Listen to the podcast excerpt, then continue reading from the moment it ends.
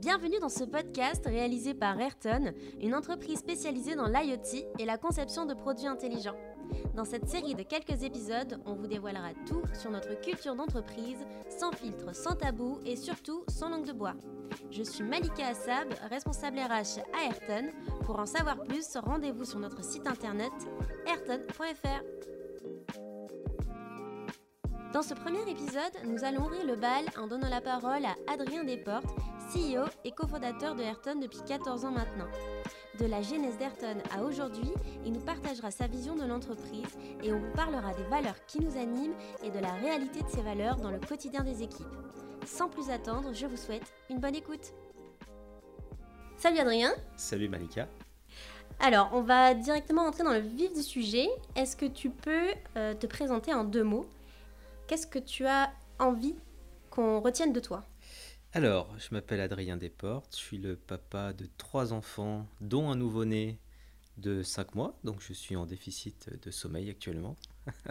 On est en juillet 2021 pour le podcast. Euh, et j'ai cofondé Ayrton, une société qui maintenant rejoint le groupe ABMI, donc une société maintenant de 50 personnes dans un groupe de 700 personnes. Et, euh, et voilà, j'en suis très fier de tout ça. Ok. Dans tes débuts, quand tu as démarré, euh, comment tu voyais le monde de l'entreprise Est-ce que euh, les idées de culture, etc., c'était venu euh, directement en tête ou, Donc, moi, j'ai une formation technique, TUT, ingénieur, très classique. j'ai pas du tout de famille entrepreneuriale. donc, en plus, dans les années 2005, il n'y a pas de culture entrepreneuriale en France, mais pas du tout. Il n'y a pas de Startup Nation, il n'y a pas de personnes un peu emblématiques, de rôle modèle euh, là-dessus. Donc l'entreprise, ça reste quelque chose, pour ma génération, à cette époque-là, d'assez flou. Euh, mais je pense que j'ai l'intuition que ça m'intéresse, puisque dans mon école d'ingénieur, qui s'appelle UTBM, il y a un truc assez magique. Tu peux choisir des matières. Donc tu as une espèce de livre où tu choisis toutes les matières que tu veux en début d'année. Ça s'appelle la bourse aux UV, UV pour unité de valeur. Et c'est d'ailleurs ce qui m'a fait choisir l'école. Je trouvais ça tellement génial. Donc tu peux choisir du coréen, euh, des mathématiques euh, assez poussées. Enfin, tu choisis ton parcours. c'est fou. Quoi. Ouais, à l'américaine, quoi. À l'américaine, et voilà. Donc je trouvais ça génial. Et dans les matières, il y avait euh, une UV qui, qui était une UV de gestion entreprise, mais au sens gestion comptable. D'accord. Ok? Pas gestion comment gérer une entreprise, organiser une entreprise, c'était très comptable. Je sais pas pourquoi je l'ai prise. Ouais. voilà, exactement. Et je l'ai prise, c'est vraiment, euh, je me suis dit, oh là là, est-ce que tu es en train de te torturer? Une espèce d'intuition, mais pas du tout entrepreneur, non. Et euh, c'est en rencontrant mon associé Alexandre, qui lui avait la, fibre beaucoup plus euh, entrepreneuriale, que on s'est dit, tiens, de tout ça, de tout ce qu'on a envie de faire techniquement, est-ce qu'on n'en ferait pas une entreprise? Seul, je ne suis pas sûr que je l'aurais fait. Je pense que j'aurais découvert plus tard, en même temps que la Startup Nation, mais pas sûr que je l'aurais fait tout seul. Oui, tu m'as demandé là, est-ce que, ce que ça représentait la, culture pour moi. Euh, euh, à ce moment-là, évidemment, euh, zéro. Je ne sais même pas de quoi on parle parce que je ne connais même pas le monde de l'entreprise. Et, ça vient très tard, cette notion-là, d'abord par un peu par intuition, et puis au bout d'un moment, avec l'élan entrepreneurial aussi dans le monde, hein, presque, hein, parce que c'est pas qu'en France que la Startup Nation n'existait pas. Euh, il y a beaucoup de publications, il y a beaucoup de personnes qui commencent à en parler.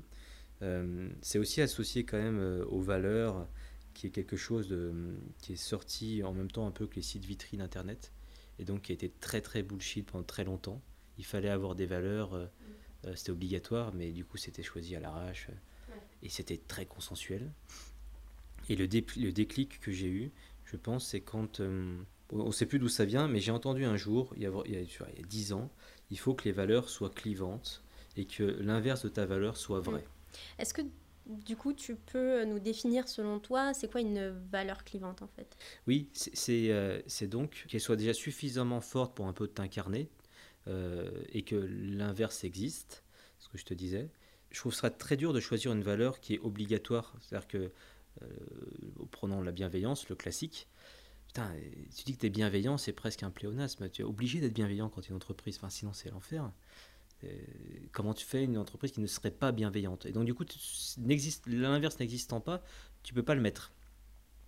Et en fait, quand tu réfléchis, c'est vachement dur d'incarner des valeurs très clivantes. Et à quoi ça sert Pas juste pour faire joli? Comme les valeurs sont une espèce de repère permanent à tous les moments d'entreprise, quand tu embauches, quand tu te fais embaucher, quand tu prends une décision d'entreprise, quand tu demandes à quelqu'un de partir, quand tu gagnes un client, quand tu as une difficulté avec un client. À tous ces moments-là, tu dois connaître l'identité de ta boîte. Et quand tu es le patron, c'est plus facile. Quand tu es l'employé numéro 100, c'est, je pense, moins facile. Et, euh, je pense que les valeurs sont, sont, puissantes pour ça. Et du coup, si elles servent à rien, bah, tu peux pas t'en servir. Si tu dis que tu es bienveillant, euh, très bien, tu as une difficulté avec un salarié, tu dois le faire partir. À quoi Est-ce que la bienveillance va vraiment t'aider?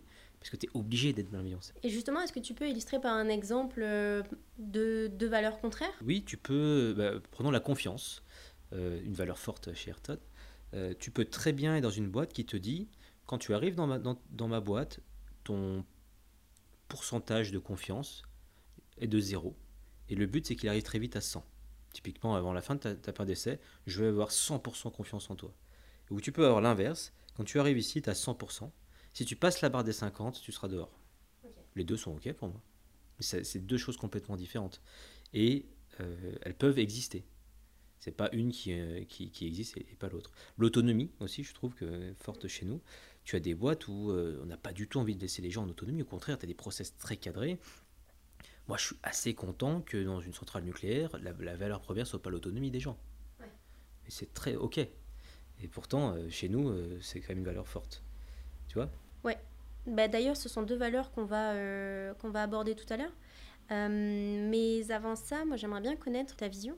C'est-à-dire que on dit que la culture euh, d'une entreprise, notamment euh, à, taille humaine, comme nous à Ayrton, euh, est le reflet en fait de, la vision du, du CEO, du dirigeant. Quelle est la tienne? C'est quoi ta, ta, vision de, l'entreprise idéale, si, sans censure? Oui, sans censure. Les, les, valeurs partagées par le fondateur ou les fondateurs sont très fortes jusqu'à, je pense, 10-20 salariés. Et ensuite, c'est quand même une espèce de masse euh, difficile à identifier, qui prend ces valeurs, qui les mélange et, ça crée quand même quelque chose d'assez différent à partir de 10 ou 20 personnes, j'ai l'impression, ça c'est mon avis. C'est ce que tu as constaté J'ai l'impression, c'est dur de mettre un seuil euh, au nombre de personnes, mais j'ai l'impression qu'au bout d'un moment, ça, devient déjà un, un, mix avec les nouvelles personnes qui sont arrivées et ce qui se passe au quotidien. J'ai aussi l'impression que au départ, euh, bien sûr, ce sont les valeurs des fondateurs, mais il y a aussi, un peu plus tard, euh, ce que tu laisses faire. C'est-à-dire qu'il y a des fois, il y a des choses qui ne sont pas dans tes valeurs, au sens pas grave forcément, hein, mais c'est pas comme ça que tu l'aurais fait, tu trouves ça peut-être nul, euh, et, tu vas laisser faire. Et le laisser faire, ça équivaut coup de tampon, valeur acceptée. Par exemple, est-ce que tu peux illustrer ça? Par exemple, il y a quelque chose que j'aime pas beaucoup dans la vie de tous les jours, même, même perso, tu fais un meeting avec des personnes et t'en as un qui fait de manière ostentatoire la gueule. Désagréable. Tu vois, il n'a pas envie d'être là. Et pour moi, s'il n'a pas envie d'être là, il peut ne pas être là. Tu vois, il, y a pas, il faut le dire. Mais bon, ils sont quand même là. Et du coup, c'est gênant pour tout le monde. C'est l'éléphant dans la pièce. Il est relou, il est négatif, il est froid. Alors que tu peux avoir trois autres personnes très dynamiques autour de lui. Ça, je déteste ça. Je suis jamais comme ça pratiquement. C'est très rare que je sois comme ça parce que je déteste ça. Et pourtant, on est humain, il y a des moments où on n'a pas envie d'être là. Et il ne faut pas venir pour moi. Et dans d'autres boîtes, ça va être OK d'être comme ça. Et toutes les réunions, il va y avoir le, relou de service euh, qui, qui, qui, est le caractériel. Et ben, même si j'aime pas cette valeur, si je laisse trop faire, parce que je sais que la personne ne va pas très bien, parce qu'en ce moment c'est dur pour lui, et je sais pourquoi elle est comme ça. Mais si je laisse faire, je valide ça. Et je dis que mm. ça c'est OK d'être comme ça en réunion et ça pose pas de souci. Ouais, tu autorises en fait. J'autorise mm. sans, sans l'avoir vraiment mm, autorisé, sans l'avoir mis sur les murs ou sur le site internet. Notre valeur, c'est de faire la gueule en réunion. Mais quand même, tu l'autorises. Et ça, ça devient vraiment une valeur. Euh, tu as le droit d'être relou. Et justement, est-ce que à Ayrton, comme ça, tu as eu des valeurs qui, qui t'ont échappé? Et, euh, et qui pas, qui faisaient pas partie, en tout cas, de ton, ton idéal, de ta vision Est-ce que des valeurs m'ont échappé? Je pense que oui. Euh, au sens des, encore une fois, on n'est pas sur des, clivages qui soient trop forts. Hein. Tu vois, tout à l'heure, on discutait avant d'enregistrer de, la difficulté de l'effet de groupe. L'effet de groupe, c'est que ce que tu fais très bien chez toi, tu n'arrives plus à le faire au milieu de 10 personnes. Euh, et dans une entreprise, jusqu'à une certaine taille, il y a beaucoup de choses qui sont la responsabilité de personnes. Ah, tout à l'heure, on faisait. Il se trouve que c'est mon anniversaire aujourd'hui. Je on remercie. Et on mangeait des pizzas. Et, euh, et on s'est aperçu que on était à court de, stock de plein de trucs en fait. Et une valeur très profonde pour moi, c'est l'autonomie. Et, je suis un peu, toujours un peu triste de voir que des fois, ces, situations-là perdurent, elles peuvent perdurer pendant des mois, sans que personne se dise, non, en fait, ce truc-là, je sais que je peux le gérer tout seul déjà, j'ai le pouvoir de le faire, il y a des moyens de le payer, enfin, on est bien organisé pour ça, euh, et c'est carrément autorisé de le faire. Donc, il n'y a aucune barrière. Pourtant, des fois, ça marche pas quand même. On parlait des plantes, on aime bien les plantes, on a plein de plantes dans les, dans les locaux. Pour autant, euh, elles ont eu du mal à passer le Covid. Il y a eu un désengagement même après le retour au, bureau, des personnes pour, euh, pour arroser les plantes. Et, ça, c'est toujours un, peu dur. Alors, au début, je pense qu'on avait vraiment cette valeur. Vu qu'on a commencé par faire le ménage nous-mêmes, faire les cartons nous-mêmes, faire les expés nous-mêmes. Ça s'est perdu un petit peu, ça. C'est pas anormal, mais ça, me fait un peu chier. mais justement, est-ce que du coup, c'est pas corrélé avec le fait que euh, on, euh, on, grandit? Et tu disais tout à l'heure que à partir d'un certain seuil, on passe un un, palier et euh, les valeurs elles sont sont peut-être pas moins fortes mais en tout cas elles émanent plus de toi. Oui, c'est sûr c'est certain. Après il faut il faut quand même faire attention à les conserver parce qu'on s'en sert beaucoup toi tu t'en sers Malika au recrutement et je pense que c'est un des endroits où c'est le plus visible et c'est le plus fort. Pour que le candidat sache si ça lui plaît ou pas par le prisme des valeurs c'est très puissant. Si elles, existent vraiment et qu'elles sont clivantes sinon ça sert à rien. Mais après, au quotidien, euh, si je ne suis pas dans la pièce et qu'on a le, le, grumpy là, qui n'est qui est pas content et qui est relou, quelqu'un va s'autoriser sans aucune gêne à dire écoute, t'es pas bien là, sors de la réunion, c'est pas grave. Et personne ne sera gêné parce que c'est normal. Et donc il faut faire attention de bien les conserver, ou en tout cas euh, bien savoir où on en est, refaire un peu le point de temps en temps, peut-être en valider certaines et en rayer certaines d'autres. Moi, j'ai connu que Ayrton, puisque c'est une boîte que j'ai créée après les études. Bien sûr, j'ai connu plein d'autres boîtes, mais sans y bosser. Euh, j'ai beaucoup lu, j'ai beaucoup discuté, n'empêche que ça se vit vraiment de l'intérieur. Donc là, aujourd'hui, on est un peu plus de 50, on, sera bientôt une centaine. Euh, je vais découvrir des choses de l'intérieur, c'est une évidence. Mais euh, c'est pas une fatalité, on peut vraiment avoir des valeurs très fortes, je pense, même en étant 1000 personnes, si ce truc-là est compris et que c'est remis un peu à jour euh, régulièrement. Bien sûr. Et justement, est-ce que tu as en tête euh, une, euh, une boîte que, que tu admires pour, pour ses valeurs? Ouais, alors j'ai mes, mes petits chouchous héros de chez habituels, donc je suis désolé, je suis pas très original. Mais donc la boîte que je préfère pour ça, c'est Basecamp. Euh, Basecamp, ils, font un logiciel de, gestion de projet un peu lambda. Cette, notion de culture est très forte chez eux. Ils sont la particularité d'être très remote. Le côté télétravail euh, rend encore plus important la culture d'une entreprise parce que les gens se voient très peu en physique, donc euh, la culture est encore plus importante. Euh, et ils ont beaucoup théorisé, ils ont écrit des bouquins carrément sur, sur ça, donc ça m'a permis de les découvrir comme ça. Et euh, beaucoup de nos valeurs sont communes. Mais, mais, mais même leur blog interne, leur, leur, euh, leur site web, tout ça raconte, ils ont des podcasts. Euh, donc ils ont gros storytelling entre eux. Hein. c'est une boîte qui marche très très très bien. Quand ta, marche, quand ta boîte tourne, c'est toujours un bon moment, de, si tu t'es pas posé la question, de se poser la question de, de mettre en place ce truc-là. C'est pas un truc de start-up. donc même si tu l'as loupé que tu es une, une, PME qui a 100 ans d'existence et que tu es le, la petite fille qui reprend le truc et que ça n'a pas été fait, fais-le. C'est vraiment puissant. Mais euh, c'est vrai que mon rôle modèle, c'est Basecamp parce que, parce que je trouve qu'ils l'ont bien travaillé et qu'il y a beaucoup de choses en commun, notamment une fondamentale pour moi qui est le respect du temps, une valeur très très très profonde pour moi. Euh, et ça, ils l'ont théorisé beaucoup plus. Euh, d'ailleurs, ils sont même extrêmes hein, par rapport à, ce qu'on fait là. Mais qui, pour moi, en 2021, 2022 bientôt, est une des valeurs qui va être la plus clivante euh, pour toutes les boîtes. Dans le respect du temps découle énormément d'autres valeurs. Et justement, est-ce que tu peux euh, en parler, mais de ce qu'on applique en fait à Ayrton? Tout le monde n'applique pas exactement la même chose. On a des choses qu'on n'a pas imposées, qu'on a laissées libres. Mais grosso modo, il y a le truc qui fonctionne bien. C'est déjà un, bon, il n'y a pas d'horaire, chacun est, est, libre de travailler, de commencer son travail quand il veut. plein d'autres boîtes le font. Mais on a poussé un peu à l'extrême, avec toi aussi Malika, on a essayé de le contractualiser de la bonne manière. En fait, le droit social français nous empêche plein de choses. D'ailleurs, il y a beaucoup de startups qui s'assoient un peu dessus. Mais quand on veut faire les choses sérieusement, on, a, on peut avoir des envies qui sont incompatibles avec le droit social. Donc, par exemple, on a fait euh, des contrats euh, forfait jour pour l'ensemble du personnel, ce qui fait qu'il n'y a pas d'horaire imposé. il n'y a pas de pointage, il n'y a pas d'heures supplémentaires. Et ça, c'est un signe fort qui dit tu es censé être maître de ton temps. L'entreprise ne peut pas t'imposer tes horaires. On te fait suffisamment confiance pour qu'en bonne intelligence, tu saches quand est-ce qu'il faut bosser et pas bosser.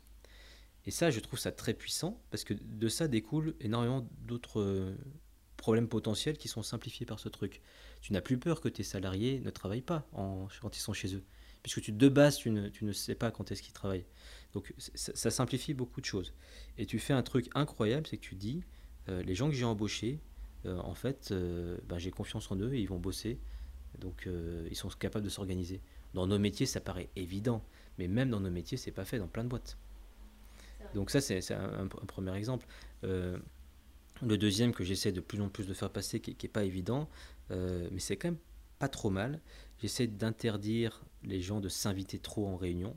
Déjà pour la réunion de base, que je trouve très souvent inefficace. Donc je suis, quand même un grand fan euh, du travail asynchrone, qui a cette difficulté, qui a cette challenge, mais qui est très très puissant et, euh, mais aussi surtout euh, d'éviter d'envoyer des invitations aux gens qui sont trop, si faciles à accepter, si faciles de mettre oui à cette invitation du jeudi à 14h où tu rien, a priori, et qui en fait a volé une heure dont tu auras besoin ce jeudi-là, et qui, multiplié par 100 000 dans l'année, peut, peut, créer même des fois de l'épuisement inutile pour les gens. Euh, c'est un deuxième exemple. J'essaie de bannir ça petit à petit sans, sans obliger les gens, mais en disant voilà, moi j'ai pas envie de le faire, fais-le si tu veux, mais pas avec moi. Voilà, les gens un peu s'organiser. Euh, voilà, dire aux, gens que c'est tout à fait ok euh, d'aller chez le coiffeur à 14h ou chez le médecin à 16h, je m'en fous complètement. J'aime bien donner des exemples et tout à l'heure j'ai eu une discussion avec un de nos collègues en fait, je crois que c'était la, première ou, la deuxième semaine qu'il était là. Il devait être en, présentiel ce jour-là parce que euh, parce qu'il avait un truc à faire avec les équipes ou je ne sais quoi. Et euh, là, j'apprends que euh, les équipes s'inquiètent parce qu'il n'est pas il, s'est pas présenté en fait. Donc à ce moment-là, on ne le voit pas connecté sur Slack, etc. Et on n'a aucun moyen de le joindre parce qu'il répond pas au téléphone. Donc là, on, a eu un gros, gros, gros coup de flip et on s'est dit, bon, ben, on va, on va se pointer chez lui et, euh, et, euh, et, on va voir s'il va bien, etc. etc. S'il faut, euh, il est arrivé quelque chose. Et en fait, bon, on, est arrivé chez lui et, et, en fait, il allait très bien. C'est juste qu'il il a un sommeil super lourd, mais c'est quand même assez hallucinant. Il ne se réveille pas. Il a des stratégies complètement hallucinantes pour qu'il puisse se réveiller. C'était sa, deuxième semaine, donc il n'avait pas forcément intégré encore la, la culture d'Ayrton et on lui a dit que c'était pas un souci du moment où il nous prévenait que le matin, en fait, euh, il avait des difficultés à, euh, à se réveiller et qu'il euh, il décalait sa journée et, et les équipes s'organiseront très bien comme ça. Et, et, donc du coup, il a, il m'a expliqué un petit peu tout à l'heure, il m'expliquait comment, comment il avait mis en place son organisation. Donc, c'est-à-dire qu'il se lève vers 9h30, il commence à 10h et, et, puis il finit plus tard. Les équipes le, le savent et s'organisent en fonction. Donc c'est possible même quand on fait du service. Oui, c'est vraiment possible dans beaucoup, beaucoup de boîtes, du moment qu'on fait confiance aux gens. Je pense que c'est vraiment très important. Et c'est tellement puissant, parce que quand on peut s'organiser, quand on, on, peut gérer son temps, on est beaucoup plus heureux dans sa vie en global. C'est une, évidence. Euh, en fonction des moments de sa vie, on ne peut pas s'organiser de la même façon. Quand on est parent, ça change complètement notre organisation, pour citer que ça. Et c'est vraiment puissant d'être capable de dire, bah, le matin, euh, je peux emmener vraiment bien les enfants à l'école, euh, être capable de faire ci ou ça, et après commencer ma journée, c'est très puissant. Pour, moi, c'est une des valeurs qui doit être euh, cultivée dans toutes les boîtes, à minima. Par exemple, moi, je ne crois pas du tout à la vie pro et à la vie perso. Je ne fais pas cette différence. C'est plus facile pour moi dans l'entrepreneuriat, mais j'aimerais que tout le monde ressente ça. Et cette, ça, ça ne veut pas dire tu dois tout le temps bosser, euh, etc. Au contraire, euh, ça veut dire pour moi qu'on a vraiment une vie, une seule, vraiment bien remplie, et dans cette vie, on va avoir des cases où on travaille, des fois on travaille pas, etc. C'est pas une vie pro et une vie perso. Je, suis ok de voir que des personnes ne partagent pas cet avis-là, c'est tout à fait respectable, mais ça va avoir plein d'incidences. Par exemple, moi j'ai énormément plaisir à inviter les conjoints on sort du Covid, mais inviter les conjoints à des événements. Parce que je trouve que c'est hyper important pour eux, qu'ils se rendent compte de où vivent euh, leurs conjoints, euh, passent leur temps incroyable et quand ils rentrent, ils sont fâchés, contents. je trouve ça génial. Et donc, j'ai pas envie de cette barrière. Mais certains ont besoin d'une barrière comme ça pour, d'autres raisons, donc je, respecte. Mais, forcément, la boîte, elle prend la couleur des valeurs des dirigeants, pas l'empêcher. Et, cette notion du temps est un peu, la, je trouve, la mère de toutes les valeurs. Après, elles ont tout un lien, comme tu disais, l'autonomie, la confiance, euh, tout ça, en fait, c'est euh, la gestion de son temps, tout, tout, tout est lié. Et j'ai l'impression que euh, la, confiance est un peu la base de tout. et justement, en fait, quand on, on va sur notre site, sur notre page Life Atherton, il y a une citation donc, qui vient directement de toi et, et qui est la confiance n'exclut pas le contrôle, euh, que, que, que, cette, que cette notion-là est la plus grosse escroquerie des euh, livres de management. Oui, ça j'ai mis du temps à le comprendre. C'est quelque chose qui est assez naturel chez moi, dont j'avais un peu honte. Euh, parce que, ouais, je vais t'expliquer pourquoi. et qui finalement, j'ai mis du temps à comprendre et que je trouve qu'il y a beaucoup plus de force à, l'inverse. Donc, tu sais, on, on, peut dire de toi que tu es naïf si tu as fait confiance à tu rencontres une personne comme ça dans la rue qui, qui, te paraît très sympathique, il te raconte quelque chose, tu lui fais confiance et en fait il se trouve que c'est une arnaque. Et tu te fais arnaquer. On va dire de toi que tu es naïf. Mhm. Que non, il fallait un peu rencontrer, connaître, faire tout ton background check, tout ce que tu veux. C'est vrai. Mais en fait, si tu regardes, le pourcentage de gens qui vont essayer de t'arnaquer dans ta vie est assez faible. Mm. Il y en a. Il y en a euh, qui vont euh, littéralement euh, essayer d'abuser. Mais je, je, n'ai pas la stat, elle n'existe pas. Hein. Peut-être qu'elle existe, mais Peut-être que c'est 1% des gens que tu vas rencontrer. Et je me dis, putain, on, se fait chier pour 1% des gens qui vont nous niquer, pardon. et 99%, euh, je préfère leur dire, je te fais confiance. Donc c'est vrai dans la vie pro ou la vie perso. Moi, quelqu'un euh, qui, euh, sur le bon coin, me dit qu'il va me payer, je lui fais confiance. Bon, s'il ne me paye pas, je me serais fait avoir. Après, si c'est 10 000 balles, bon, je vais faire attention peut-être à qui je le fais. mais, mais, de la manière, on fait attention à qui on embauche, quand même. Il y a un check. Mais une fois qu'on a choisi la personne, une fois qu'on l'a choisi, on va mm. lui faire confiance. Pour moi, c'est impossible de ne pas lui faire confiance. Euh, donc, euh, ça nous est arrivé de faire confiance à des personnes, euh, de s'être trompé. Je pense dans Ayrton, ça a dû m'arriver peut-être sur deux personnes. Et je ne sais pas combien de personnes j'ai embauché, peut-être une centaine en tout, avec les gens qui sont venus, partis. C'est ça. Donc deux, ouais, on est à 2%, constate, en live. Et, et, donc, je préfère me dire, je t'ai choisi, pour plein de raisons. Euh, j'ai fait attention. Je te fais confiance. Mais je comprends que les gens qui puissent se dire, peu importe qui j'ai choisi, il y a une, cette période, ce sas. Alors j'ai entendu des gens qui, qui disaient, tu es à 50% quand tu arrives. Voilà, tu as, un capital quand même minimal et tu vas faire moins ou plus. Et d'autres, donc nous c'est plutôt 100, enfin moi en tout cas. Et, d'autres c'est zéro. Bon, pour, pour moi c'est ok, mais je sais pas bien fonctionner avec la, défiance. Donc, euh, et donc le fait de dire la confiance n'exclut pas le contrôle, on a un problème. Parce que si tu fais confiance, tu ne peux pas contrôler. Ça n'a aucun sens confiance, c'est se laisser aller directement avec la personne. Le, mhm. contrôle, c'est du, c'est du contrôle, et c'est tout à fait ok. Mais dans ce cas, tu ne fais pas confiance, tu contrôles la personne.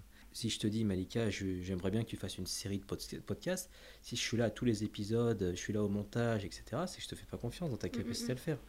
C'est ok, mais il faut juste que les gens soient le, et ça c'est très puissant pour euh, le management ce qui m'a permis aussi pendant très longtemps d'avoir un management light ce qui est bien ou pas bien c'est quoi un management light? Bah, avec pas de manager en fait. Pendant très longtemps, chez Ayrton, on a eu zéro manager à, par mois, ce qui a des avantages et des inconvénients, mais c'était possible parce qu'on disait aux personnes, en fait, vas-y, fais, fais t'es là pour faire, euh, fais-le.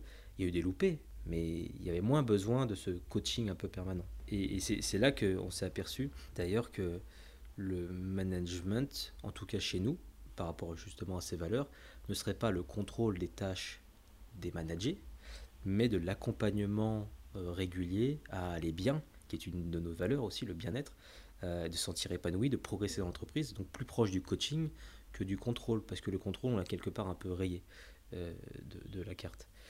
Et, et ça, c'est pas vrai dans toutes les boîtes, et je dis pas que c'est mieux de le faire. Ça a son lot de difficultés, comme n'importe quelle valeur un peu clivante. Sinon, ça serait trop facile. Mais moi, je me sens tellement plus à l'aise dans, ce genre de, de fonctionnement que ça déteint naturellement. Bien sûr. Tu parlais de bien-être, euh, c'est souvent une valeur qui est citée. On peut dire que c'est une valeur euh, qui peut être bullshit. Ouais, t'as raison. Vite fait. Euh, du coup, tu mets quoi, toi, derrière tout ça, en fait? Alors, pour, pour pas qu'elle soit bullshit, je la tourne autrement. Parce qu'effectivement, il peut pas y avoir une boîte qui te fait te dire ma valeur, c'est le, mal-être des gens. Mais tu peux avoir des gens qui vont te dire le bien-être des personnes m'importe peu. Euh, dans le sens, il y a un travail, mais bon, est-ce qu'ils sont bien ou pas bien c'est pas mon focus. Ça existe des boîtes comme ça et c'est ok. C'est pas des gens qui vont essayer de d'emmerder les, salariés, hein, mais le bien-être n'est pas leur focus. c'est plus dans, ce sens-là. Alors que, évidemment, euh, moi je, pense vraiment que c'est très important que les gens soient bien. Alors on fait la différence quand même avec heureux, où le heureux inclut une part personnelle assez forte. De toute façon, euh, la notion de. Enfin, ça ne dépend pas de toi. Enfin, je veux dire, ça dépend que de la personne. Oui.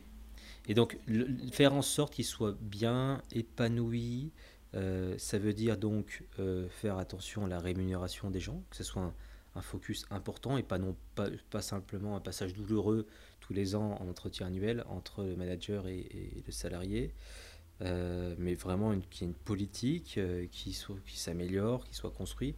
Tu sais qu'on bosse sur ces thématiques euh, petit à petit, donc que ce soit vraiment un focus, comment bien payer les gens. Donc, bien payer les gens, ça veut dire aussi comment être très rentable ou le plus rentable possible.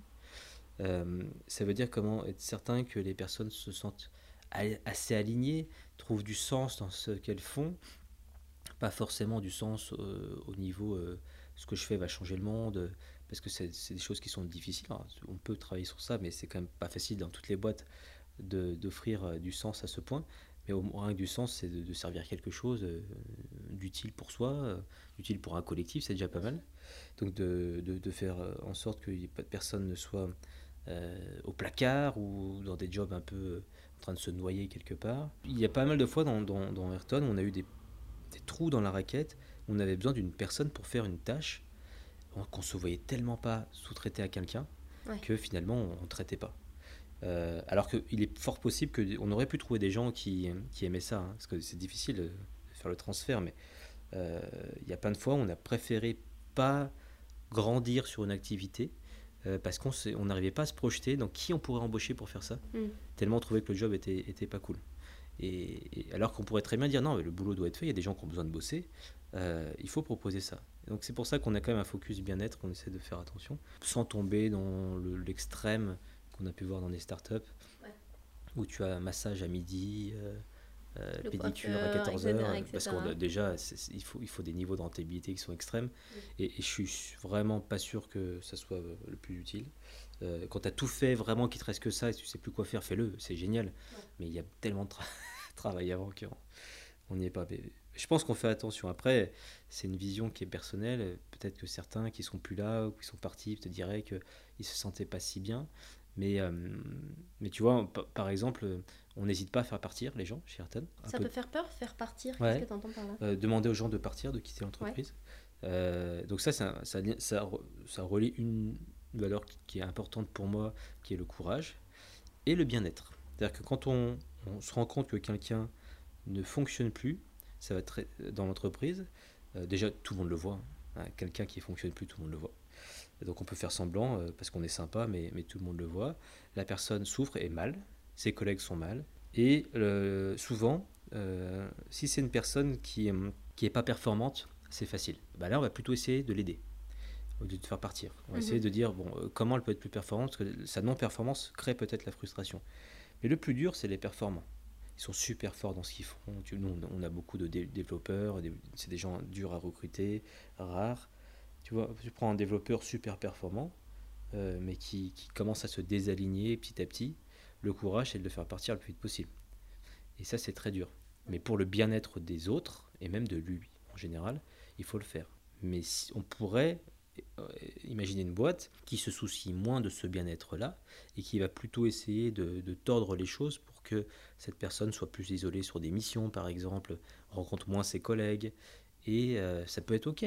Mais chez nous, je pense que ça marcherait moins. On a mis pas mal de choses en place justement pour honorer ces valeurs-là.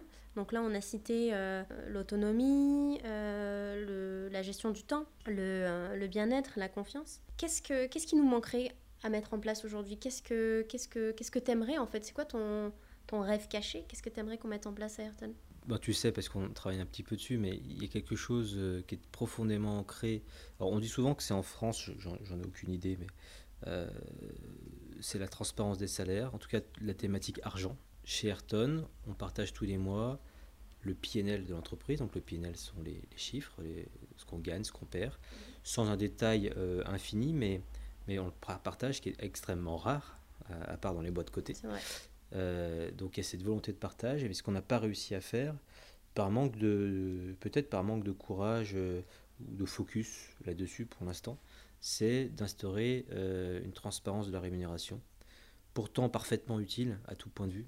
Qu'est-ce que tu entends par euh, transparence de la rémunération que chacun ait, le, son salaire en fait ouvert et que tout le monde puisse être au courant de, salaire du salaire de chacun. Oui, donc ça c'est une conséquence que les, salaires soient connus, mais que du coup on sache comment, euh, pourquoi on embauche les personnes à telle, à telle fourchette, comment on choisit euh, quel est le salaire d'embauche dans une fourchette, euh, comment on promeut, comment je peux savoir presque à l'avance la courbe d'évolution que je suis capable d'avoir, comment je peux quand même garder un peu un côté gamification parce que je trouve ça sympa que dans la rémunération il y, a le sujet du variable qui est un sujet extrêmement complexe mais comment on garde dans, la rémunération quelque chose d'un peu excitant quand même? Moi, je trouve que mm. c'est bien. J'aimerais bien réussir à que 100% des gens aient une excitation dans leur rémunération en dehors du salaire fixe qui va évoluer. Euh, j'aimerais bien réussir ça.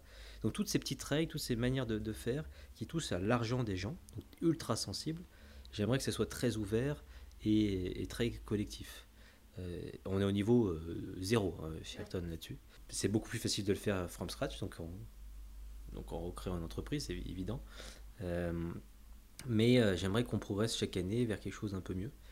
J'ai trouvé que par exemple, il me semble que ça fait pas si longtemps, mais on, met systématiquement les salaires dans nos annonces. Oui. C'était pas vrai, je crois, il y a, il y a deux ans, pas toujours. Non, ou avec des, des fourchettes assez, assez larges, là on les, on les réduit. Voilà, donc on commence à dire, bah voilà, en fait, parce que c'est bien sûr la base sur une annonce, c'est que la personne puisse savoir qu'est-ce qu'on est prêt à rémunérer pour ce job et est-ce que ça lui convient alors qu'il y, a y a encore plein d'annonces où c'est tabou. Mm. Euh, mais c'est gênant parce qu'en le mettant, bah, tu indiques aux autres dans l'entreprise mm. euh, est-ce qu'ils sont plus, est-ce qu'ils sont moins. Donc tu as un niveau de transparence qui déjà te bloque euh, là-dessus. Après, je rappelle que Ayrton, c'est une entreprise à, taille humaine et que ce genre d'information, en fait, a, a, quand même pas mal d'impact, en fait. C'est pas une, une, grosse boîte où où il y a une grille bien définie, etc. Et, et finalement, on s'en fiche un peu. Euh, là, à Ayrton, ça a quand même pas mal d'impact, euh, ce genre d'infos. Oui, ça peut créer des, des, problèmes importants. Il y a aussi des gens qui ne souhaitent pas du tout que leur salaire soit public. Il faut l'entendre. Euh, C'était pas la règle quand ils sont arrivés. Changer cette règle-là est possible, mais elle peut avoir des conséquences. Donc ça se fait pas en deux secondes. C'est pour ça qu'on n'a pas totalement réussi à le faire. Mais si tu me demandes ce que j'aimerais, c'est un truc qui, je trouve, nous aiderait au quotidien. C'est un frein qui n'est pas nécessaire en quoi ça t'aiderait en fait à prendre des décisions euh? Il, y a, plein de moments euh, où j'ai senti qu'on était freiné par ça. C'est pas c'est pas c'est pas majeur, hein, sinon on mhm, l'aurait réglé. Mais euh, tout, tout, à l'heure, on avait une, réunion avec les managers puisqu'on a mis en place un management récemment, comme on disait tout à l'heure. Et, et ben voilà, comment donner le pouvoir aux managers d'augmenter de la bonne manière les personnes si elles ne peuvent pas comparer avec les autres personnes de l'entreprise c'est une partie de la question, euh, quand même. Il n'y a pas que ça. Et du coup, tu es obligé de, de, masquer des salaires des gens que tu manages pas, euh, de masquer les salaires des managers entre eux, et ça crée tout un tas de difficultés inutiles. Euh, je pense vraiment que si tu pèses le pour et le contre, je vois pas à quel moment on, est gagnant, à part si tu veux un fonctionnement un peu obscur, au mieux disant, au meilleur négociateur, et que ça te plaît ce qui est ok. Bon, encore une fois, c'est une valeur qui n'est pas discutable. Tu dis, voilà, le mec qui négocie le mieux, il a le meilleur salaire, pourquoi pas? Mais si tu fais ça, effectivement, tu ne peux pas ouvrir les salaires. Et moi, je suis moins là-dessus. Je, je, préférais qu'on règle ce problème-là, qu'on le gamifie un petit peu parce que je trouve que c'est sympa, mais qu'on n'ait plus jamais à en parler en fait. Que les règles soient écrites, on les fasse évoluer, mais ce soit plus un, soit plus un, problème. Quelqu'un aimerait gagner plus et que ce soit pas possible dans Ayrton, aucun problème à nous de voir si demain on peut faire évoluer les choses, mais que quelqu'un euh, soit moins payé, euh, le sache, alors qu'il a l'impression de faire mieux, voire ou, au moins autant que l'autre, même s'il y a 100 euros d'écart par an, ça peut être destructeur. Toi, tu le sais pas, la personne ne te l'a pas forcément dit. Enfin, ça peut vraiment. Il y a des conséquences qu'on mesure pas, quand même, à mon avis. Ça, c'est certain. Après, on parlait pas mal de valeurs, etc. Pour moi, je pense que c'est plus un mindset en fait, un mindset d'entreprise. Je suis en train de lire un livre là, j'ai oublié l'auteur. mais qui est assez connu et justement qui parle d'esprit fixe et euh, peut-être que ça te parle d'esprit fixe et esprit de, développement. Et pour moi, euh, Ayrton s'inscrit clairement dans, euh, dans, dans, cet esprit de, de, qui est en perpétuelle évolution. Et ce que j'aime euh, tout particulièrement à Ayrton, et c'est ce qui, euh, c'est ce qui m'a euh, le plus séduite, moi je suis complètement amoureuse de ma boîte, hein, ça, c'est, ça c'est un fait, c'est, c'est le fait de, de progresser en fait en permanence, de pas rester sur, voilà on a toujours fait comme ça, donc ça marche bien, donc voilà, c'est ouais, mais comment on peut faire mieux en fait? C'est quoi, c'est quoi la, petite différence C'est quoi le petit truc qui va faire que on va être, on va être plus, plus performant ou euh, mieux en fait. Mais euh, voilà, j'ai vraiment la sensation qu'on est dans ce mindset-là. Ouais, t'as raison. souvent, le, un reproche que j'ai eu, c'est on n'a pas fini de faire un truc, t'es déjà en train de réfléchir à autre chose, Adrien. Mm. Parce que je suis plutôt comme ça. je suis pas un gros finisseur. Tu vois, une fois que j'ai fait les 80%, j'ai vraiment fini. Quoi. Je suis pas trop quelqu'un qui va aller gratter jusqu'au 100%. donc c'est bien ou pas bien, encore une fois, mais c'est comme ça. Et quand je, vois qu'on a atteint quelque chose, qu'on a coché une case, je vais tout de suite en train de euh, réfléchir à autre chose et ça me dérange pas du tout de détruire pour refaire. Je suis assez à l'aise avec ça. Euh, je sais pas combien de temps, mais en tout cas pour l'instant. Et, c'est vrai que j'aime bien dire aux gens que quand ils arrivent, quand je les accueille, euh, ils doivent comprendre que tout est possible, qu'ils peuvent vraiment avoir de l'impact. C'est quand même le but d'aller dans des petites boîtes. Tu mm. dis, on n'est pas 1000 personnes. Donc euh, quand tu es 50, même 100 personnes, même 200, tu peux vraiment avoir de l'impact dans ta boîte, ce qui est génial, je trouve. Donc tu as plus de responsabilités souvent, mais tu as de l'impact. Et tu peux avoir des idées qui modifient euh, profondément l'entreprise. Je trouve ça. moi, je ne saurais pas faire autrement si j'étais embauché par une boîte. Oh, bah, en tout cas, quand on y a goûté, hein, on peut plus en passer. quand c'est un modèle, en fait, en tout cas, avant d'arriver chez Ayrton, si je dois parler de ma propre expérience, pour moi, ce genre de boîte, en fait, c'était euh, c'était que en Californie, genre euh, c'était, ça n'existait pas en France en fait. Et euh, ou euh, si c'était des startups, mais, mais, mais voilà, qui coulaient au bout de, de deux mois. Quoi. Donc, donc, donc du coup, quand, quand je suis à Ayrton, pour moi, c'était une, grande surprise. Et, et, et, je tiens à, dire aussi que c'est vraiment porté par, par, par, le, par le dirigeant. Parce que, parce que comme on, on l'a dit au départ, en fait, les valeurs d'une entreprise reflètent à 2000% les valeurs de, du, euh, du, dirigeant. Donc, euh, donc, avant de travailler pour une boîte, on travaille pour quelqu'un. Ouais. Je pense. Ouais, c'est vrai. Et j'aimerais rebondir justement sur euh, ma, ma question d'après.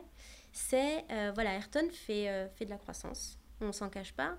que ce soit par, par exemple par le, par le rachat d'ABMI. Et quand on parle de croissance, ben, c'est souvent connoté négativement, etc. Perte d'identité, de proximité, parfois parfois de, même de valeurs. Euh, donc les tiennes, Adrien, notamment. Euh, qu'est-ce que tu réponds à ça en fait? Donc, Nous, c'est pire que de la croissance parce que on rejoint un groupe donc, euh, qui nous a racheté à 100%. Donc première, premier niveau de risque de perte de valeur.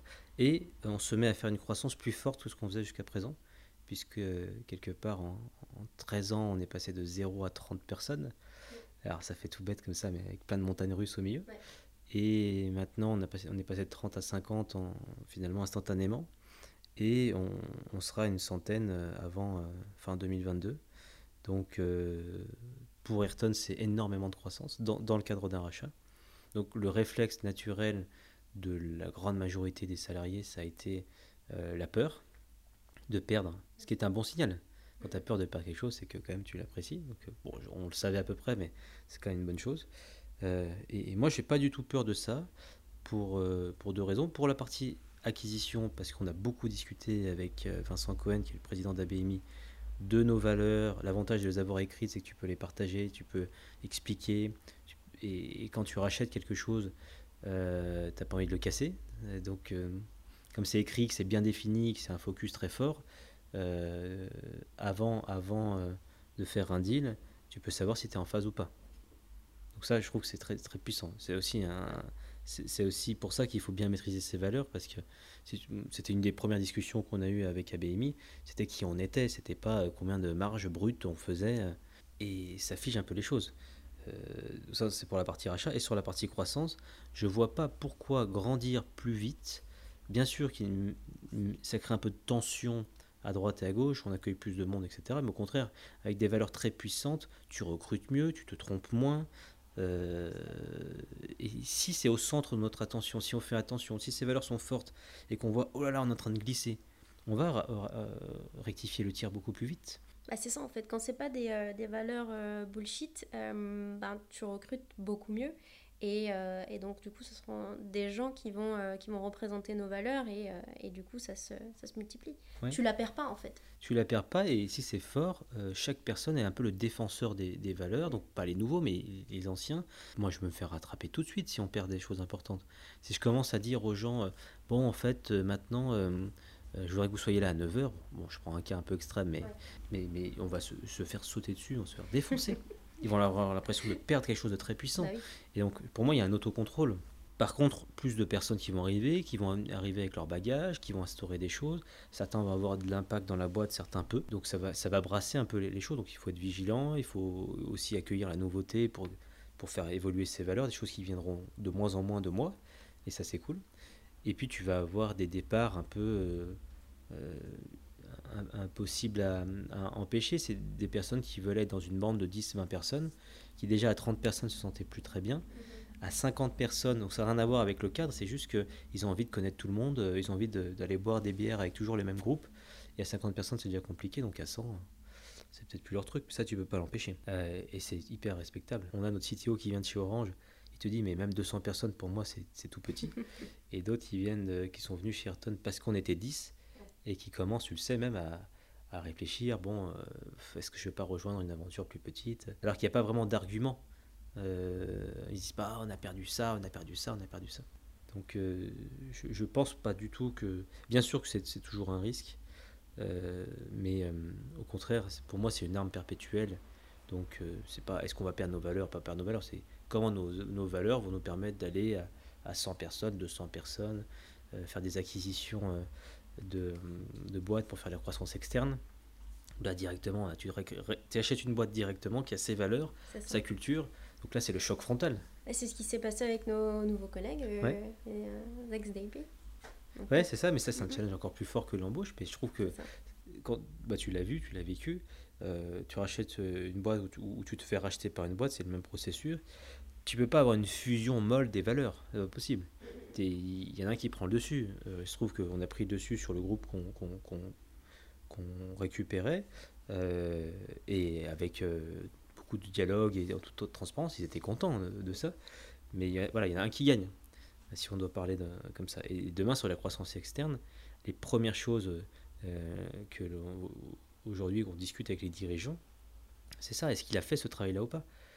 Mais plein l'ont pas fait. Ils ne savent pas du tout quelles sont leurs valeurs on, sait que comme on, est focus là-dessus, sur, sur, une acquisition demain, on va faire très attention comment on va intégrer les gens par rapport à justement leurs croyances, leurs valeurs, leur culture. Et au lieu, au lieu de ne de, pas faire attention à ça et faire, de, je sais pas, simplement euh, l'intégration administrative, euh, géographique, euh, qu'il faut faire, mais qui est quand même un peu moins importante. J'ai une dernière question pour clôturer tout ça et, finir sur une note un peu, un peu légère. Le, le, le, Ayrton, en fait, que, de demain que tu as en tête, euh, il ressemblerait euh, à quoi si tu n'avais pas euh, de barrière mentale, pas de, de, cadre légal, etc. Ça, ça ressemblerait à quoi? Le Ayrton totalement idéal, open bar, c'est déjà dans plusieurs pays, sans hésiter. Euh, Donc d'être à l'international. International sans hésiter, avec euh, bien sûr les US, côte ouest, bien sûr, euh, mais aussi Singapour, etc. etc.